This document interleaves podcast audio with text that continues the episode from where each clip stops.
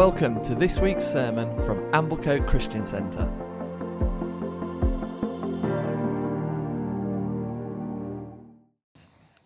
So why don't you open your Bibles if you've got them, or the text will appear on the on the screen. I'm not sure how easily you, you'll be able to read it. Can you flick onto the first um, Bible text thing, John? It's a couple of slides on. There you go. That's how big I have to get it to get everything on the screen. So if you can't read that, then I suggest you get your phone out or get your, your actual printed Bible out and get it up. We're reading from 1 Peter chapter 2, verses 4 to 17 this morning. You know, the Word of God is His revelation, but it comes to us in this particular form, in this bundle of ancient texts. So we need to do a bit of work to understand how we can read it, what it means for us today so we can receive it into our hearts. So, 1 Peter 2, verse 4 onwards. As you come to him, a living stone rejected by men, but in the sight of God chosen and precious, you yourselves, like living stones, are being built up as a spiritual house, to be a holy priesthood, to offer spiritual sacrifices acceptable to God through Jesus Christ. For it stands in Scripture Behold, I am laying in Zion a stone, a cornerstone chosen and precious, and whoever believes in him will not be put to shame. So the honor is for you who believe, but for those who do not believe, the stone that the builders rejected has become the cornerstone, and a stone of stumbling and a rock of offense. They stumble because they disobey the word, as they were destined to do. But you are a chosen race, a royal priesthood, a holy nation, a people for his own possession, that you may proclaim the excellences of him who called you out of darkness and into his marvelous light. Once you were not a people, but now you are God's people. Once you had not received mercy, but now you have received mercy. Beloved, I urge you, sojourners and exiles, to abstain from the passions of the flesh which wage war against your soul. Keep your conduct among the Gentiles honorable, so that when they speak against you as evildoers, they may see your good deeds and glorify God on the day of visitation. Be subject for the Lord's sake to every human institution, whether it be the emperor as supreme, or to governors as sent by him to punish those who do evil and to praise those who do good. For this is the will of God that by doing good you should not put to silence, you should put to silence the ignorance of foolish people. Live as people who are free, not using your freedom as a cover up for evil, but living as servants of God. Honor everyone, love the brotherhood, fear God, honor the emperor. Okay. The great uh, reformer and the man of God, Martin Luther, um, he wrote uh, a kind of, I don't know what you call it really, an essay maybe, a short pamphlet uh, called On the Christian of the Freedom. And he wrote it near the start of the Reformation before things had really got going. And in it, he uh, put these two statements. Sorry, John, if we can. There they are, there you go. He said this A Christian is a perfectly free Lord of all, subject to none a Christian is a perfectly dutiful servant of all, subject to all. And uh, in this kind of rich bit of theology that he wrote, he goes on to tease out uh, what it means to be free as a Christian and how both these statements can be true. And in what we've read this morning, I think we address some of the dynamics of Christian freedom. So I want you to kind of hold on to this quote in your minds as we go through the text. We'll come back to it at the end of our morning. If you were here two weeks ago when we were last in 1 Peter, Tim uh, preached on holiness. Uh, in chapter 1, verse 15, Peter uh, writes this. He writes, As he who called you is holy, so also be holy in all your conduct. And Tim uh, talked about the importance of getting things the right way round in the Christian life, and particularly with regards to holiness. So um, we're not we're not holy so that we can become God's children.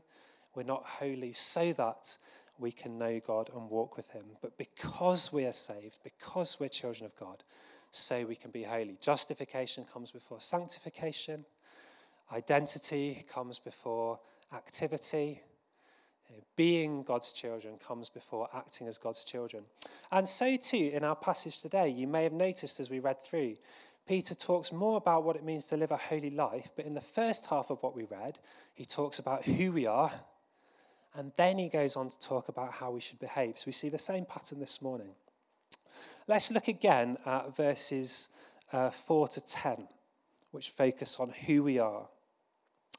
So, verse 4 again, as you come to him, Jesus this is, a living stone rejected by men, but in the sight of God chosen and precious, you yourselves are living stones, being built up as a spiritual house, to be a holy priesthood and to offer spiritual sacrifices acceptable to God through Jesus Christ.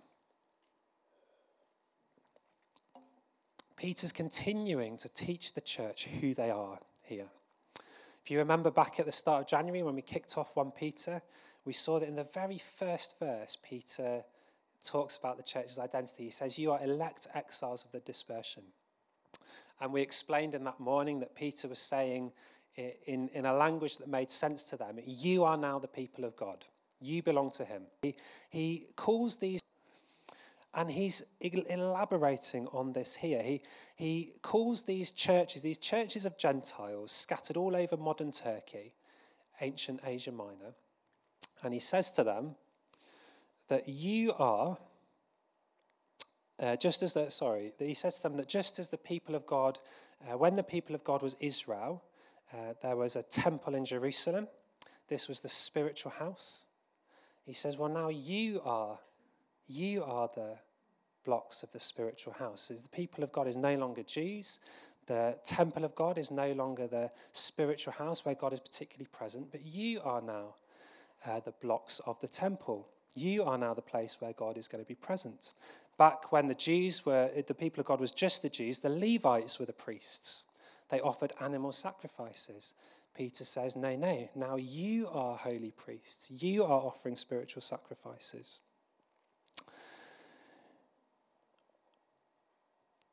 That might, you know, sound a bit detached for us, but can we just pause and take in the sort of significance of this for us?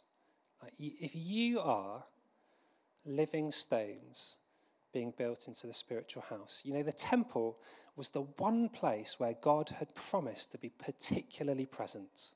In one sense, the presence of God fills the earth, but he had said, I will be particularly present in the temple in Jerusalem. That will be the intense place of my presence on the earth. Now, that place is amongst us. That's what Peter's saying. We are the temple, we are the place where God has promised he will be particularly present on earth. Like, how do you think of the church? Like, how do you imagine the people of God? Because it's easy, isn't it, to, um, to denigrate, I think, us as the church, to, you know, be in touch with the frustrations and um, the things that are imperfect. But what if we really grasped that who we are is the place where God has promised that He will be more present than anywhere else on earth is amongst us? Like, would that start to impact the way that we that we thought of ourselves, of gathering together, of following Jesus together, of, of being part of the church? You know, we, we often have seasons where we go looking for God, don't we? And the, the irony is, He's always looking for us first, as the song says, but we feel we're looking for Him. And there's one place where Jesus said He's going to be particularly present till He comes again, where two or three are gathered in His name. That's kind of, there's two, there's two things I want you to take in this morning. This is one of them, okay? Let's get that in our heads of the importance of church.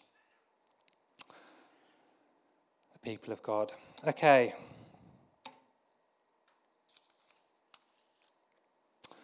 Yeah, there we go. So that's that's that's who we are. And keeping with that image, the Peter then goes on to contrast two views of Jesus and he picks out Old Testament texts. You know, he refers to the scriptures, Isaiah and the Psalms. And he says that Jesus is either the cornerstone, he's either the foundation on which everything is built, or he's the stumbling block that we trip over. Either, um, you know, for those of us that follow Jesus, for those of us that are the new temple, anything worthwhile has to be built on the cornerstone, doesn't it? It's built on Jesus. Or we reject him. He becomes the stumbling stone. As in Paul's words, Jesus is the wisdom of God to those who are being saved and the foolishness to those who are perishing. Uh, to one, he's the aroma of life. To the other, he's the aroma of death. And there is a mystery in this, isn't there? You know, why do some come to know and love Jesus as the cornerstone? And why do some reject him as the stumbling block? And verse 8 um, expresses the tension that we find all the time in the scriptures about this mystery. Um, you know, they stumble because they disobey the word. That's human choice. They choose to disobey the word. As they were destined to do, God's in control. And whenever we come to these sort of themes, we find the Bible holds on to this tension between humans have to make responsible choices. That's why some accept Jesus, some reject him. God is in control, and nothing is outside of his, his hands. And um, there's no time this morning to kind of spell out some of that theology. But if this is a tension that troubles you, come and speak to me afterwards and I can direct you to some more substantial teaching we've done on it. Or hold on for the whole church teaching on suffering that uh, is coming up kind of in March because we will have to wrestle with that tension in a significant way as we come to terms with suffering. For now, the point I want you to grasp this morning is Jesus is the great divider. He's either the cornerstone or the stumbling block. He's either God or he's not what we make of Jesus is, in the end, literally the most important thing in the world. He is the great divider. And so Peter finishes this little section by encouraging the churches again, those who have accepted Jesus. And he says, You know, you've accepted Jesus, he's become the cornerstone. So now you are, and let's read these for you as well. Let's have the next slide, please, John. Here we go. So you are, you and I are now chosen race holy priesthood, royal priesthood, holy nation, a people for his own possession, that ye may proclaim the excellences of him who called you out of darkness into his marvelous light. Once you, all of you in this room, and me as well, once we were not a people, now we are God's people. Once we had not received mercy, and now we have received mercy. That's who we are. How then should we live? How then should we live? And let's turn to the second half of our text. Verse 11. Say, how should we live? I urge you, sojourners and exiles, abstain from the passions of the flesh, which wage war against your soul.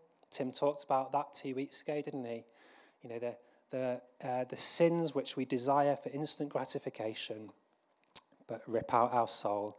And as he said then, it's, you know, now you're called to be holy, you can just put those things away. That's how Peter said, and just put those things away. Putting them away may take 20 years, 30 years, but put those things away. You're called to be holy. Today, I want to focus uh, not on abstaining from the passion of the flesh. I thought Tim dealt with that really well. But the second thing that Peter says about how we should live keep your conduct among the Gentiles honorable so that when they speak against you as evildoers, they may see your good deeds and glorify God on the day of visitation. How do humans normally behave when they are a special people with enormous privileges, a fantastic inheritance, and um, because of these rights are essentially free from the cords that hold many of us to our patterns of life? How do people with privilege normally behave? Well, in God's kingdom, the upside down kingdom, having these glorious freedoms and the privileged inheritance means that we should live in submission, in surrender, in sacrifice. We should be, as verse 14 says, subject for the Lord's sake to every human institution who else kind of flinches when you hear that, especially at the moment, eh? Be subject to every human institution. Oh, those of you who know me well won't be surprised to know that I find this one of the hardest commands in the New Testament. We don't have emperors and governors, as Peter talks about, but we have a government, don't we? We have legal systems, we have social systems, these human institutions. Be subject to them for the Lord's sake. That is hard. Why? Partly because in my sin, you show me a rule, I'll tell you why we should break it. Partly because I disagree with the authorities, and let's face it, I'm right, and they are wrong. I find them unreasonable. I find them unfair. Truth be told, I find I don't like doing what I'm told. I think I know better. But the difficult thing for people like me, which I've reflected on again as I prepared this, this text, the difficult thing for people like me is that Peter seems entirely uninterested in whether the authorities are good or fair or right. In fact, the New Testament takes it for granted that they're not. The emperor is the blasphemous antichrist, claiming to be divine when he's not. The Roman economic system is the great prostitute that corrupts all the kings of the earth. The social system is like Babylon that oppresses the people of God. That's like the normal view of human institutions in the New Testament. And yet, I am called to submit to human authority, though that is taken for granted. That it's not right. The authority is not always right. That's taken for granted. I'm called to submit. Tough command. So, why? Why should I submit to human authority? And I think the text gives us three reasons. First of all, because human authorities have been given power by God and a mandate by God to keep order in society. Okay, that's another common theme in the New Testament. Anarchy, there is no blessing in anarchy. That's the clear message of the Bible. Human hubris human evil, human sin is so out of control that society needs order. And God's part of God's provision in fallen worlds is that human authority provides order to society. And I'm called to submit to it. If I don't submit to authority, then I'm working against God's provision for fallen mankind rather than working with it. That's the first reason he gives. Um, that's what he's talking about in verses 14. You know, the governor sent by to punish those who do evil and praise those who do God. You might think of Romans 13 here as well, um, and some other texts. Second reason, why should I submit? So that people who want to slander us and accuse us may not have foundations for their accusations. Let's face it, Satan and those who reject Jesus will always be trying to undermine the church. In every season of life, in every age, there will be an attempt to undermine the church of God. Uh, you know, um, as Peter puts it in another place, there's an enemy that wages war against our souls in many ways. One of the ways is to undermine, undermine the kind of reputation and the credibility of the church. So the second reason that I'm to submit to human authority is so that there is not ground for those accusations. And thirdly and finally, perhaps surprisingly, Peter says that we do this for the sake of winning others to Christ. For the sake of winning others to Christ. Let me just find that. Here we go. So this is in verse 12. Keep your conduct among the Gentiles honorable, so that when they speak against you as evildoers, they may see your good deeds and glorify God on the day of visitation.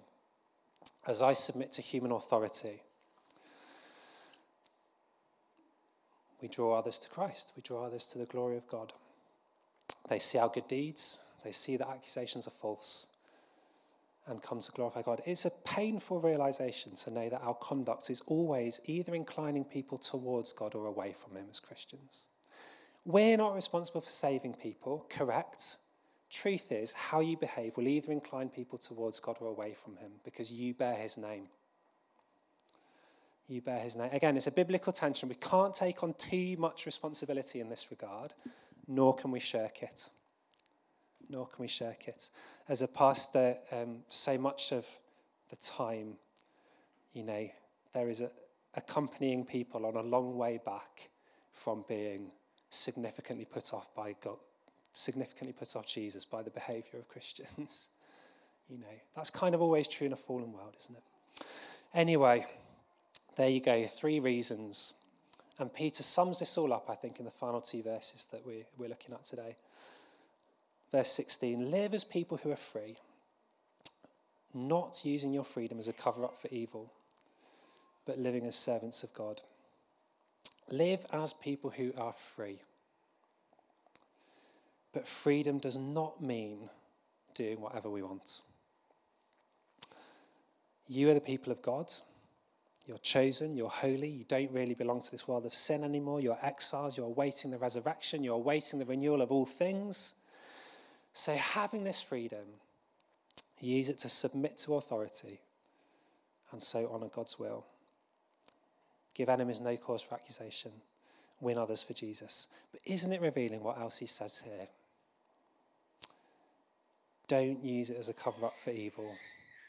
What evil do you think he means? Do you know what evil I think he means?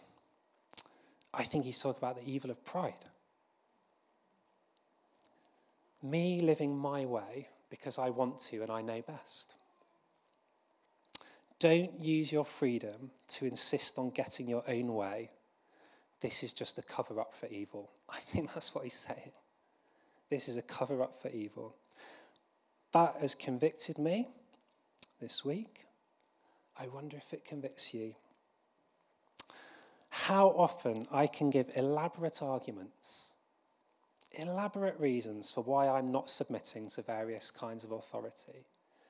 And the truth is, when it really gets down to it, I just don't want to do what I'm told.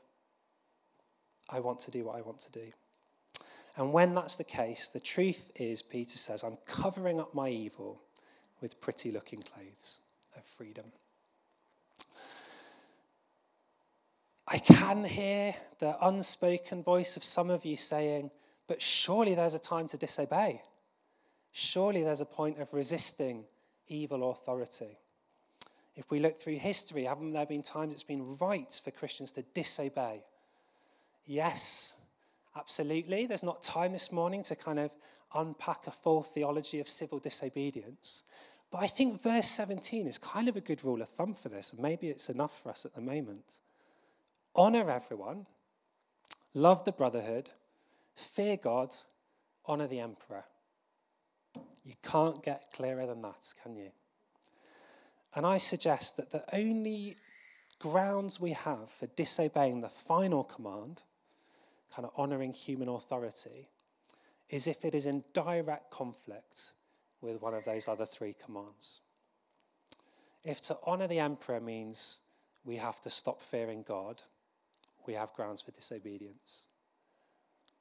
If to honor authority means we have to stop loving our church family or treating other people as people, we have grounds for disobedience.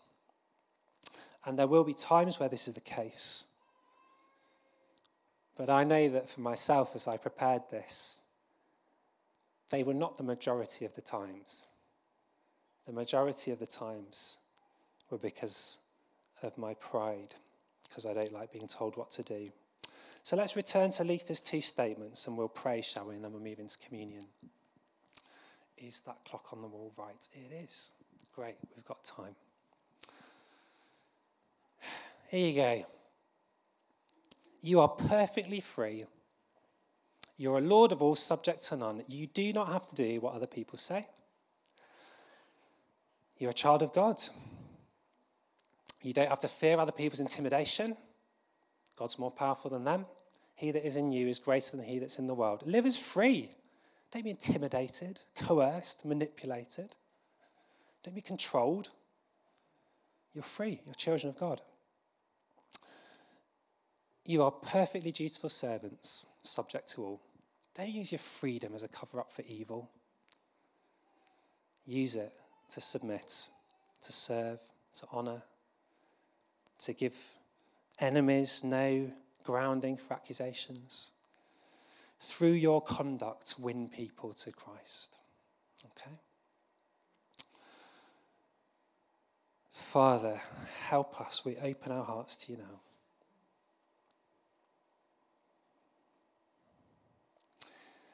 Your reckless pursuing love just doesn't leave us alone, Lord. You chase us down to every part of our life, including how we respond to the human systems that we live within.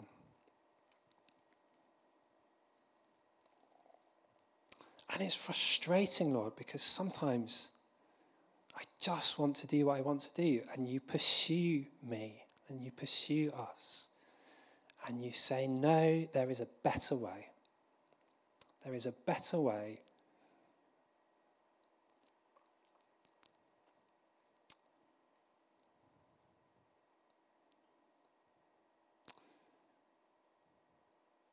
So, Lord, help us, help me, help us to repent, to recognize we don't serve human authority because it's good because we love it, because we agree with it. We serve it for the Lord's sake. We serve it for your sake.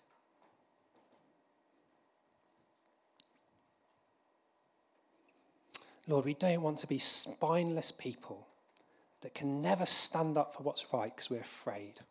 Don't make us that. Make us courageous and fearless, knowing that we're held in your hand. But don't let us use our freedom for evil. Thank you for listening to this week's sermon from Amblecote Christian Centre. For more information about who we are, what we believe, and how you can get involved, check out our website www.amblecotechristiancentre.org.uk.